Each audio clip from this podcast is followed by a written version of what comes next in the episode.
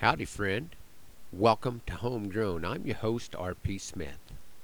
I'm putting this program together on Thanksgiving morning.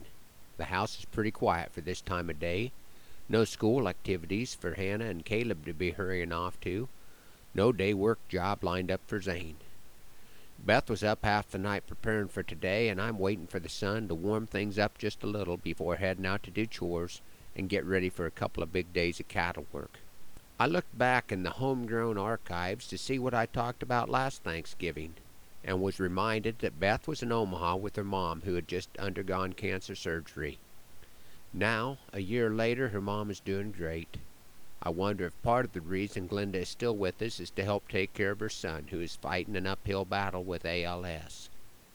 I also mentioned two beautiful new granddaughters and a new daughter in law, who are still beautiful and look forward to another grandchild making an appearance on this spare late April or early May. I'd mentioned the good cattle prices that have since gotten better, and the hope of getting out from under some debt, which is not happening as quick as I'd like, but I did spend quite a few years building up that debt, and it's not going to go away overnight. Sometimes it's easier for me to talk about what is really important in a poem so I'd like to revisit the piece I put together last year that I call An Everyday Poem. Seems like it gets kind of pushed aside this November holiday. It's now the shot that starts a race, best run or clear the way. But I think it's kind of special for reasons like right now. As I put a gather on some thoughts before tending sheep, horse, and cow, I do not know how many would share my point of view of gratitude this cold morning that they have chores to do. Because of summer's blessing, this day will be okay. There is still grass under the snow, and we do have some hay. Ice will need broke this morning. How can I be thankful for that chore? If we were not blessed with water, that's a job I could ignore. This morning I am on my own, and this morning that's just fine. I have family and neighbors that will pitch in further down the line.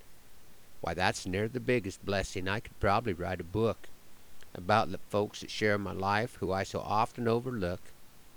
I did say near the biggest blessing, and some will think me strange. The biggest blessing is my Lord who placed me on this range. He loves me when I'm not worthy.